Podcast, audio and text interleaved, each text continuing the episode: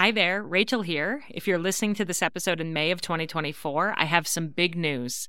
After selling out during the holiday season, my Flecks of Gold journal is available for pre order right now and will be shipping to your home by the end of June. To celebrate, we're running an amazing pre order sale for Mother's Day. Purchase the journal before May 13th, and you'll get $10 off every journal. This is our best price of the year, even better than Black Friday, so it's the perfect time to stock up for gifts for family and friends. This three year journal helps mothers to notice, savor, and write down the fleeting golden moments that they experience with their children each day. So go to 3in30podcast.com slash flecks of gold to reserve your copy, and you'll also see our brand new cover colors, as well as our new cover option, which is a wipeable vegan leather. So again, go to 3in30podcast.com slash flecks of gold to pre-order your journal, and from now until Mother's Day 2024, they'll be marked down by $10 each. I can't wait for you to experience the magic of this beautiful gratitude journal for mothers. You're listening to 3 in 30 Takeaways for Moms, episode 187 Keeping Your Child Safe Around Water This Summer.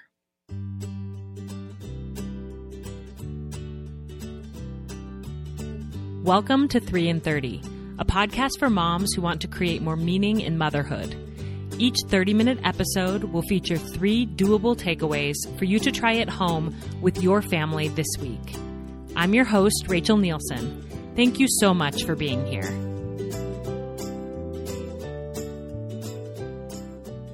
Hello, my friends. Happy Monday. I want to start by saying up front that this episode is incredibly important, possibly even life saving, but it is also based around a truly devastating story of loss. And I want to give a trigger warning to anyone who has lost a child or who may not be in an emotional place right now to hear about a mother's heartbreak. Don't worry, there is also a lot of hope and resilience and tools in this episode, but I wanted to make sure that you weren't caught off guard by the emotional aspects of this story. Our guest today is Nicole Hughes, a mother of five from Tennessee who's been through the unthinkable heartache of losing a child to drowning. In the summer of 2018, Nicole and her family were enjoying a beach vacation with friends when their three year old son Levi slipped away from the group as they were all preparing to go crab hunting and fell into the swimming pool at the house they were renting. Nicole found him within a minute or two, but it was too late, and her beautiful little boy passed away.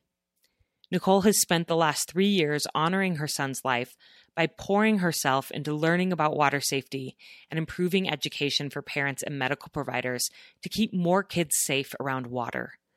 She has successfully advocated to the American Academy of Pediatrics to update their guidance on drowning prevention, and today she'll be sharing with us some of the most important drowning statistics and water safety prevention measures that we need to know to keep our kids safe around water this summer. I want to thank Nicole upfront for sharing such a tender and heart wrenching experience with us. And I want to thank each of you for having the bravery to listen to an episode on such a difficult topic because I truly believe informed parents can make decisions that save lives. I also want to thank the two amazing companies that are making this important episode possible. First, Bravery Magazine. This is an incredible quarterly print publication for girls and boys ages 5 to 12. Each issue is centered around a strong female role model and includes original stories, fun DIYs, hands on STEAM activities, and delightful crafts that will keep your kids busy this summer as they dive into learning. Through each hero that's featured, children are introduced to different cultures, professions, life challenges, and human rights issues. I love that this magazine sparks amazing conversations with my kids about topics that we might not otherwise encounter or have a reason to talk about. I also love that each magazine is printed on thick heirloom quality paper with vibrant, unique illustrations. This is not a magazine that will get torn easily and tossed in the recycling bin at the end of the month. It's meant to become a permanent part of your children's book collection. You can go to braverymag.com to see all of the brilliant women who have been spotlighted in past issues, such as Jane Goodall, Ella Fitzgerald, Temple Grandin, and so many more, and choose a few to order for your kids based on their interests. Or even better, subscribe to Bravery to get every one of their issues going forward. I know you will love this resource for your family, and you can go to braverymag.com and use the code 3 in 30 for 10% off. That's braverymag.com and use the code 3 in 30. Our second sponsor this month is Jane.com. I have loved getting to explore this online boutique marketplace over the past few months, and I'm thrilled that they are continuing their partnership with 3 in 30. Jane has women's clothing and accessories, home decor, and children's clothing and toys. Really, it has everything, but it's all curated to be good quality and aligned with the latest trends, which is good for someone like me who has a hard time keeping on top of all of that. Jane offers over 400 exciting daily deals from stylish brands, designer labels, and small boutiques. It's a place that brings the best of affordable style to one easy to navigate site. They also have a top rated app that's perfect for busy moms. If you're sitting in the pickup line and suddenly remember that you need new bed sheets, I have been there. You can simply open the Jane app and navigate through it. When you open it up, you'll see the styles that might specifically interest you right at the top for browsing. And then there's also a super easy search function to enter what you're looking for and to see if they have any deals going on for that item at that time. If you're interested in checking out what Jane.com has to offer, they actually helped me create a curated shop page especially for 3 in 30 listeners with some of my favorite items displayed. You can see the deals I handpicked for you at Jane.com slash 3 in 30. That's Jane.com slash 3 in 30. And now onto the show. This is How to Keep Kids Safe Around Water This Summer. Here we go. Nicole, thank you so much for coming on to 3 in 30 today.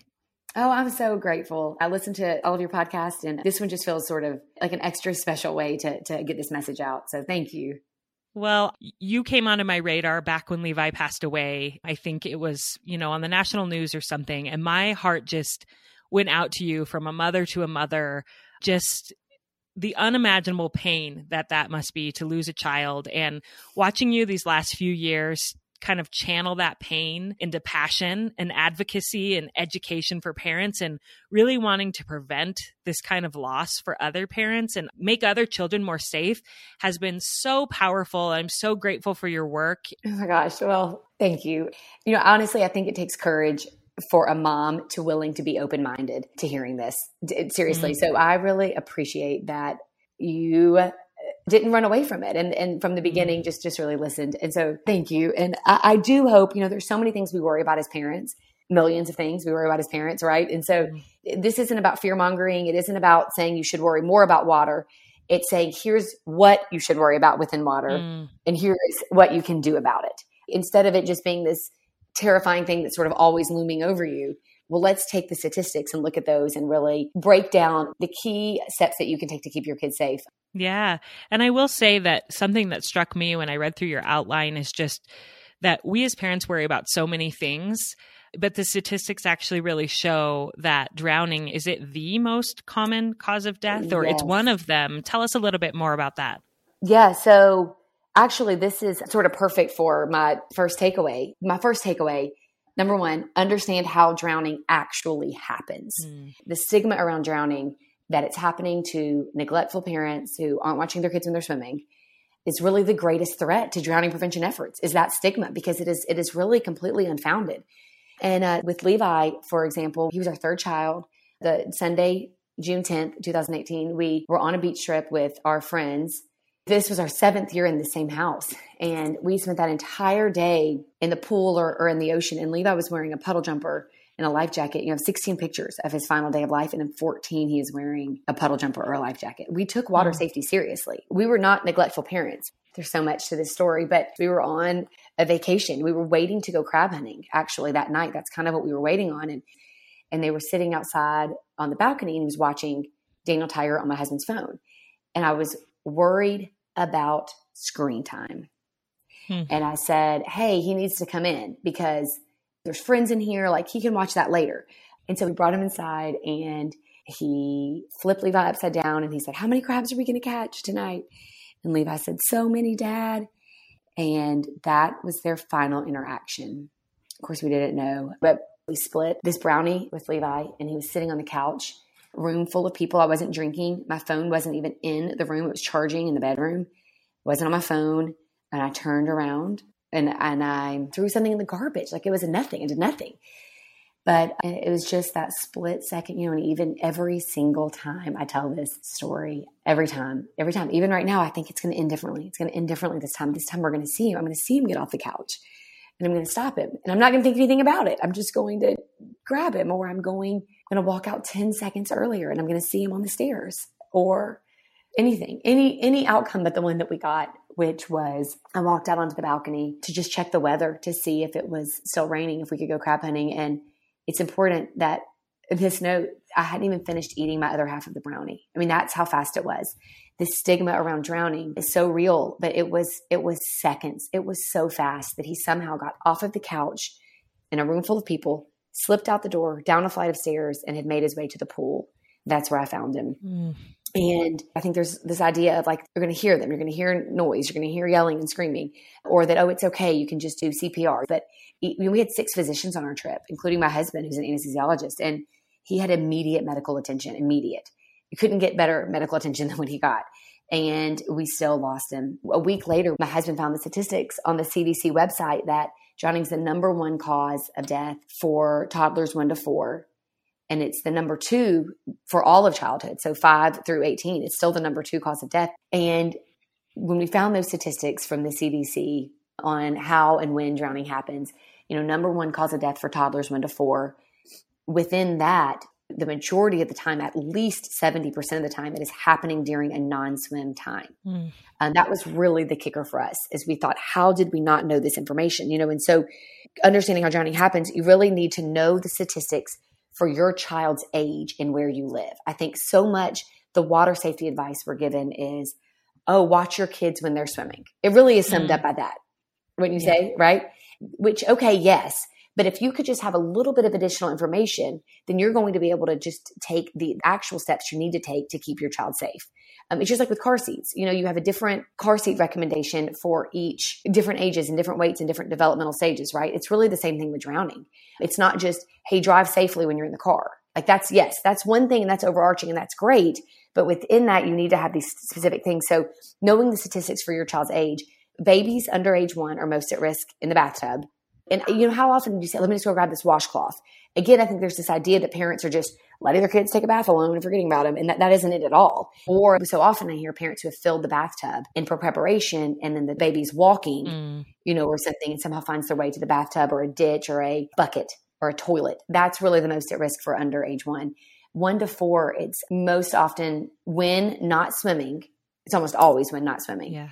Just like Levi and slipped off the couch. The, the closest you would come to sort of like a swim time, because this does happen, the child is at a pool party or you're at the Fourth of July picnic and they've been wearing a puddle jumper mm. and they take it off and they go inside to eat macaroni and cheese or you go to start loading the car after the picnic or you go to let the dog out but the child isn't actually swimming they've taken their puddle jumper off and you think they're not swimming anymore and they go back to the water so yes. that isn't even really swim time either really you know but it's yeah. it's in those in between transitions it's not when they're cannonballing off the side you know that's not when it's happening and mm-hmm. then for elementary age kids, it's usually natural water. It actually peaks again for teens in natural water. One of my friends, Dana, who lost her son Connor in a lake, and he was a wonderful swimmer. And they always wore life jackets when they would go to the lake. Um, but he was with friends and they didn't require a life jacket and he jumped off a cliff. He was a great swimmer and it, drowning, there's no law of averages. It doesn't care how many times you jump in and come back. It's the one time you don't, right? And mm-hmm. so with teens, it's, it's the opposite where toddlers at swimming pools when not swimming who can't swim. With teenagers, it's almost every time natural water, strong swimmers during a swim time, but mm. they, they don't wear their life jacket. So they're not wearing a life jacket because they think, oh, I can swim. Mm. You know, I'm immune to water. There's that whole peer pressure. And the life jacket laws, you know, end at age 12, just some made up number. All of a sudden, you're immune from drowning at age 12. but the reality is that as the life jacket laws fade away, age 12, age 13, age 14, the drownings go up. I mean, mm. it's just, it, there's such a correlation with it. Yeah. I have a 12 year old. I understand there are other factors we're dealing with besides just put on your life jacket. But maybe today's not a lake day then if you can't wear your life jacket. And like I said, I get it. I'm not trying to be an unreasonable parent here, but it goes back to that number one takeaway, which is changing, you know, how we perceive water and what we think drowning is and isn't, and really instilling in our kids a respect for water. We do want our kids to know water is fun, but only once they are skilled, once they can survive in it. Mm. You know, we don't just hand our 12 year old the keys to the car and say, go drive, but we teach them how to drive. We teach them safe driving. And, and then we say, okay, you know, now you can do this with the car when you're 16. But with water, we just, we're teaching them to drown essentially. We don't stand in a parking lot and say, come on in. It's really fun. We don't mm-hmm. put a bunch of guns out and tell our kids, we just want you to get comfortable around guns. But this is what mm. we're doing with water. And yet, yeah. water is more deadly than parking lots and guns combined. Wow. And I think the thing that really struck me about Levi's story is this aspect of that you guys weren't swimming. You know, of course, he wasn't wearing a puddle jumper at that point. He wasn't even wearing a swimsuit, but he had spent all day having fun in the water. And so he associated the pool with fun. And it makes total sense that he would head towards the pool, this fun place where he was, when he snuck away for a minute. And I also want to speak to how as a mom, you can't watch your child every second. So I know, I mean, I can feel the pain and the regret that you have of how did we not see him? But you have other children. You had all of your friends' children there. So it makes sense that he would sneak away for a second, which I think really leads into our second takeaway of okay, after you've had this experience, what do you wish you would have done differently? I think leads really well into our second takeaway here. Oh, that was a great question. And you know, you're exactly right. It's so easy to just say, "Oh, well, I always watch my kids." I mean, Levi was on the couch though. He was sitting on the couch, mm. You know, 10 feet away from me. The room was filled with people. You know, I've since read this line that said everybody is watching the pool, then nobody is watching the pool. And this yeah. is usually the settings when it happens, when there's a big group of people, when we were just sort of all busy, like kind of just cleaning up and things. And, and it was so fast. But the second takeaway what I wish we had really known with Levi is that we should have had layers of protection in place. Since toddlers most often drown when they aren't expected to be near water, those layers are so important. Looking back, there are so many things that we should have done differently. It was really, I hate to call it this because there's nothing perfect about it, but the perfect storm in a sense. The first layer of protection, supervision. We weren't not supervising him. We were all in the room. Tons of supervision, too much supervision, I guess, really. So, but that layer failed. We did not see him slip out that back door. The door could have been deadbolted. It wasn't. Mm. It could have been a door alarm. But again, we were on vacation, so these weren't things that that we had. Now, of course, I could have even ordered portable door alarms off Amazon for fifteen dollars, you know, and brought them with us. Mm-hmm. I could have told, asked my husband, "Hey, go sit on the balcony mm-hmm. until we go crab hunting." I mean, but we didn't even realize we thought kids drowned when they were swimming, so it yeah. wasn't even like something that was like really on our radar. And going back to the supervision bit, so what you're saying there is when there's all the adults watching, none of the adults are watching, right? So exactly. when you're swimming, when you're around water, you need to have one adult that is in charge of watching designated. the one child or designated the toddler because otherwise you think everybody's watching the children. Yes. This cannot be emphasized enough during the transition times. I'm not even mm-hmm. talking about when you're swimming. It is mm. when you go inside to eat lunch. It is when you go inside for the birthday party to open the presents. It is mm. when you're packing up the car when the cookout is over and the two year old one. These are all stories. These are all the parents I know are the stories I'm yes. telling you. It is when you're packing up the car from the 4th of July cookout and the three year old somehow makes their way back to the pool from the front yard where you, you, thought they were helping you load the stuff in the car. This is when it is happening. Mm-hmm. Is another layer of protection like a fence or a barrier around yes. the pool? Yes and you weren't in your own home. Right. But would you say now, would you advise parents never rent a home with a pool that doesn't yes. have a fence or some barrier around it? That is a great question. You know, so Levi somehow slipped out unnoticed. No, no door alarm. The door was not dead bolted. The fence, it was a three sided fence. So it protected mm. the pool from other people getting in, but it wasn't a four sided fence. Mm-hmm. So there wasn't a gate a that closed gate. it. Now they have since installed them at that house, but they did yes. not have those there. And then a pool alarm. Um, those, there's mm, mixed reviews on those, you know, and the same with door alarms. A lot of times people turn the pool and door alarms off because they go off all the time. Those are not, I don't think, the best layers to have in place, to be honest which leads me to what is the most important layer, perfect for my third takeaway, which is Levi should have been able to swim. He should have been able to self rescue at mm-hmm. age three. There is no way around it. And all of those layers matter because if each one of those could have bought me 10 seconds, mm. I only needed 30 seconds. I mean, I was, I was right. I was right there. I was, ugh, I was so close. But that is really where the ability to self rescue comes in. And so mm. with ISR lessons, which we didn't have ISR at the time. I'd never heard of it, to be honest. Yeah, tell us what that even is, because listeners may not know. So it is infant swim resource. It is not swim lessons um, in the sense that people think of swim lessons. It is teaches children to self rescue in the water. So to how to they, they, basically it teaches them that you need air and here's how to get it so honestly you know my husband and i and there is no blame placing we failed to keep him safe i mean this ultimately was our responsibility to keep him safe and we did not but the only way we're able to still live is to know that we did everything we could with the information that we had so in april of 2018 two months before we lost him my husband and i stood in our kitchen i had just taken levi for his well child visit my husband said, What are we going to do about Levi and swim lessons? I'll never forget. We were standing in the kitchen. I remember exactly where we were standing. And I looked at him and I said, I don't know. I just don't think he's ready. And I actually looked up the, at the time, most recent AAP policy on drowning in swimming lessons. And it said to wait until age four or they were ready. And so you looked it up at that moment? Yes. And I have a screenshot of later when I went back where it said you last visited this page on April 2nd, 2018. Yes.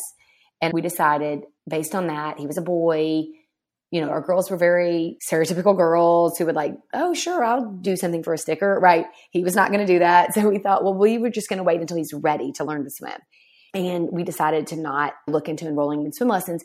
And so I made the decision that we were going to keep him in a puddle jumper at all times because I said, okay, well, let's just wait until he's four to do swim lessons.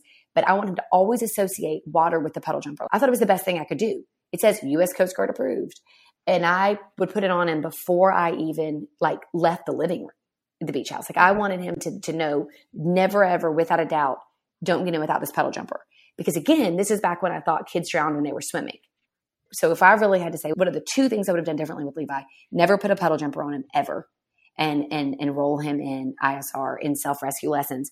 Because what I now know about the puddle jumper, you know, parents see it and it says US Coast Guard approved on the label, right? And there's a picture of a kid jumping into a swimming pool. Well, and they, anybody can look this up. You can email the U.S. Coast Guard. They will tell you they do not approve or endorse or test items to be used in swimming pools. They only approve items to be worn on boats. So these puddle mm. jumper companies are falsely mm. misleading. It is, it is absolutely false advertising that they are implying that these are U.S. Coast Guard approved for swimming pools. It's, it is just incredibly misleading. And that's actually the next sort of advocacy step that, that I'm working on is with numerous other people is to get that removed because parents don't know it's sold at Target. Everywhere you go in the summer, kids are wearing these puddle jumpers. But what it yeah. does is it gives it not only does it give the muscle memory of kids being vertical in the water, which is the drowning position, because what you want them is floating on their back, getting air, right? Mm-hmm. Um, but it also gives a false sense of security. And it contributes to that idea that water is fun. So Levi had only been in a puddle jumper. And in fact, the last video we have of him, an hour and a half before I pulled his body from this same pool, is an underwater video that one of the little girls had taken of him in his puddle jumper. You see his feet and it goes up, and then you see him bobbing up and down in the puddle jumper vertically. And he says, cheese, and he smiles. He had mm. less than two hours left mm. until he ended up back in the same pool because that's what he thought he would do. He thought he would bob back up to the surface. And mm. the other layer of protection that we messed up that night was we always took the toys out of the pool and we left them in that night um, because it had kind of started mm. to rain. And I feel pretty certain, Levi, I do not, I just don't think he was going to go swim alone. I told him all the time that water was dangerous. He knew, he knew it was dangerous, but I had never shown him. So telling is not enough. You can't tell your kids stay away from water. It doesn't work. What I did was tell him water was dangerous, but what I showed him was water's really fun and safe. Mm. Every time mm. I put that puddle jumper on him. And so I think he was reaching for a water gun and fell in because he didn't have a healthy respect for waters. So now we since had two other babies. Mm-hmm. And Willow just turned two in May, and Teddy was born in December of 2020. So he's just a baby. And oh, they've been so special to us. And sorry, they've been so special no. to us. And so we have this sort of unique opportunity to approach water now that we know all of these things with mm. these babies. And so what what will we do differently with them around water? And you know just from a grief standpoint we are so determined to live real lives. Like we are not walking around some half version of a life. And that's not fair to levi. It's that to do anything but live a full life is to dishonor him honestly. And so we will live a full life.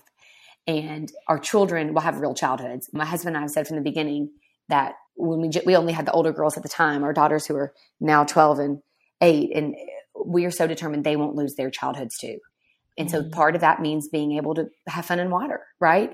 And so we are not running away from water, but we want to make sure now we know, you know, Willow's two, the number one cause of death for her age is water. Um, mm. and, and Teddy is almost six months. So what we will do differently with them is they will never wear a puddle jumper and they are both enrolled in ISR lessons. Okay. I've seen this on your Instagram and it's amazing. How does it differ from traditional swimming lessons? So it's self rescue lessons, essentially. It is not traditional swim lessons especially for the toddler age group. You think of mommy and me, right? Like, let's jump into mommy, let's blow bubbles and get comfortable around water. And it takes 14 lessons until you actually put your face in the water, right? Um, so, what this does though is show children you're giving a toddler information about water that they deserve to have. It is unfair for us to tell our toddlers and to show our toddlers that water, this deadly place, is super fun and warm and exciting like, why are we, that is unfair on every level for us to only mm. tell them that. So, but what ISR does is the standard is if you can, you know, sit up, then you can float. So if you can crawl, then you can roll to float and get mm. air. And if you can walk, then you can swim, swim, mm. float, swim. And, and it's really that roll to float that is the key component here, which Willow is already swimming, floating. She is getting air. She knows that she needs air how to get it. It's at the surface, and here's how I'm going to get it. And mm. it has been the most honestly empowering experience of my entire parenting journey to watch them just take on water and win. And beyond that, to really now Willow's kind of broken through the learning to self rescue part of it, and she enjoys water now. She can jump in and play with her sisters, and mm. and she doesn't want to get in. And like if she sees a ball there, she will come and get me before she reaches for it because she has a respect for water. I mean, that's what ISR has given her is not only the ability to find air and live, but to have this respect for the water. So, you know, if people are listening and they're thinking, oh no, and they're panicking because they don't have ISR, they don't have any of these things, you know, look for Infant Aquatics. There's Survival Swim Development Network. There are other avenues of this. But the key component, what they really want to look for in swim lessons for their toddler, especially starting at age one, and the AAP actually has lowered the emphasis and the recommendation is for toddlers to begin swimming around by age one, which is really wow. exciting. Because if that's yeah. the age group most at risk, we need to really aggressively target that age group, right? And just imagine how that might have changed for you if you were standing in your kitchen and you looked up what the AAP recommended, and instead of seeing H4, you saw H1, that could have changed everything exactly. for your family you know? And so this is an example of how what what i was saying at the beginning of how you've taken your pain and advocated for change for families. And i know you've come together with a lot of other parents who have lost children to drowning to make that happen because i've seen these videos of your daughter in her lessons. She crawls over, falls into the water, and she rolls onto her back and floats immediately. And breathes. It's amazing. And it, I, you know, her teacher's in the water a little ways away from her. You're on the side, and you just, as soon as she's rescued herself, you can hear you, and you just hold her, and and I'm sure there's tears, and but she knows how to save herself. She's been taught what to do if that happens. And it is incredible. It is incredible to watch it, to see. And I know some parents say that this could be traumatic for children. And what would you say to that? What do these lessons do for them? That is such a good question. You know, and I, I will validate, I understand if you only see like a few clips of somebody doing this and you see them crying, that there's this idea that it's, you know, traumatic. I will validate that. Let me validate that for a second. Okay, now let's push that aside because anyone who has completed the process of this will tell you we have to prepare our children for the path. We cannot prepare the path for our child, right? So this is what essentially this is doing. Think about all the times like when they're crying in the car seat. I don't pull over, stop the car, get Teddy out of the car seat because he's crying and hold him while I keep driving because he's crying. Mm. I have to prioritize yeah. his safety over this, right? It's really the same thing. You know, we're giving them information about, nope, I have to keep you safe in the car, so you have to stay in there. And so the, the crying on that standpoint is kids cry. I don't know. Willow's two. I don't know what other people's two year olds are doing, but she cries a lot all mm-hmm. the time. Like when she wants a cookie or when I give her a cookie and then she decides she doesn't really want the cookie and then I take it back and then she does want it. Ah, I mean, this is sort of what this is their favorite pastime. and Willow's a great toddler, but this is just what it is. So I do think there's this idea of you have to sort of make a disconnect between the crying. And again, remember that this is a gift you are giving your kids. You are empowering them. They are so capable. And you are saying to them, I know you are capable of doing this. I'm going to step back. I'm going to let my desire to keep you safe, I owe it to you. I owe it to you to give you this information about water. And even though it might make me a little bit nervous, my desire to keep you safe is stronger and more powerful than me being a little bit nervous on the sideline mm-hmm. because it is empowering for the kids to know they can do this and it is empowering for the parent. For me to watch Willow do that, you saw me when you were sharing. I mean, I'm sitting here grinning about it. We're winning she's taking on water and she is winning mm-hmm. with MISR. And how do parents find this type of water education in their area? Okay, so this is great. So I would start with going to the ISR website and putting in the zip code. Um, then I know from a fact from every time I share that I'm going to get a million messages from people who say, we don't have it, and they're panicked. So there are some other things, you know, go first of all on my Instagram, I have several water safety highlights that do answer a lot of these things, like what to do if you don't have this in your area. Look also, there's Infant Aquatics, Survival Swim Development Network. Those are two other ones you can check. I will. I'll put this in the show notes for everybody too. Perfect. Thank you. And then the, the next step is because I know because of the messages I get that people are going to say, oh no, we don't have any of that. Don't automatically go to your local rec center or even to an expensive swim school and just assume that, oh, these will be great. It really needs to be private. There's there's really no way around it. Mm. Once they can learn to swim, then you can go to a group. And I understand that then you're talking about a cost and a commitment. But think about it this way pay that initial investment as far as time and money, and then learn to swim and learn to actually do this in four weeks to six weeks of daily six minute lessons, 10 minute lessons versus learning to swim spread out over every Saturday for three years and nobody's really learning to swim, you know? Mm-hmm. So you should see progress in weeks, not in months, and definitely not in years. And so if your mm-hmm. swim program is telling you toddlers can't learn to swim in weeks, well, then what they're really telling you is, I can't teach that. So then you need to hear, I need to go somewhere who can. Mm-hmm. Ask around, ask all of your friends, put it on social media, ask around. Does anybody know access to self rescue lessons in our area? The question to really ask your swim instructor is, Will these lessons teach my child to find the surface and get air independently? Mm. That's the magic question because that's all that really matters, right? I see some of the stuff on some of these YMCA and rec center websites where they practice floating on their back. Well, it doesn't matter if you can float on your back if you don't know how to get to your back. So mm. it, it has to be very specific not just are they self rescue because people could say sure or whatever. This is a yes or no question. Will these lessons teach my child to get to the surface and get air independently without a flotation device and without a person? And if the answer is yes, then good. Let's say that you still don't have that. And I know because a lot of people are going to panic and say, oh no, we still don't have that. Or realistically, we can't make these lessons work. But also, if you're going to Disney and you say you can't afford swim, then you're just prioritizing differently. So you need to get your priorities straight. Let's start there. But beyond that, if you still just absolutely do not have access to someone who can teach your child to self rescue, do not automatically go to the mommy and me lessons because a lot of times those are actually harmful and they're mm-hmm. teaching kids that water is fun, but not giving them the skills. So don't do that. And also just don't put a puddle jumper on your child.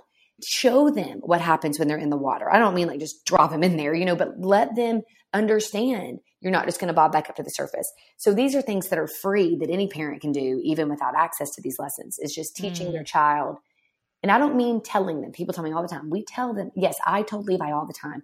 And what I told him, what I thought I was telling him correctly, he could repeat back to me. What would happen, Levi, if you ever got near water? If you ever go in the water without me? And he could say back, We'll never see each other again and we'll be very sad. It wasn't enough for me to tell him. So you have to show your child, you know, make it a priority, put in the layers of protection. The other question I get all the time, well, I have multiple kids and they don't know how to swim.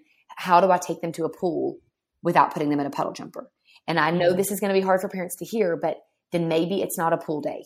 Then maybe it's a sprinkler day or a splash pad day. And I understand that as a culture, but that's our break, right? As parents, that's our play day. That's our parent play day. We want to go and hang out with the parents, but you have to shift, mm-hmm. you know, mm-hmm. so get your kids skilled so they know how to swim and survive and then you can still go.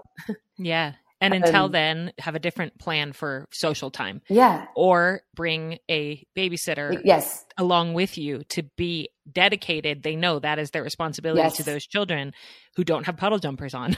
Exactly. You know? And it's just a season. It's not forever. It's this maybe this is not your summer. Put that investment in and then next summer can be your summer.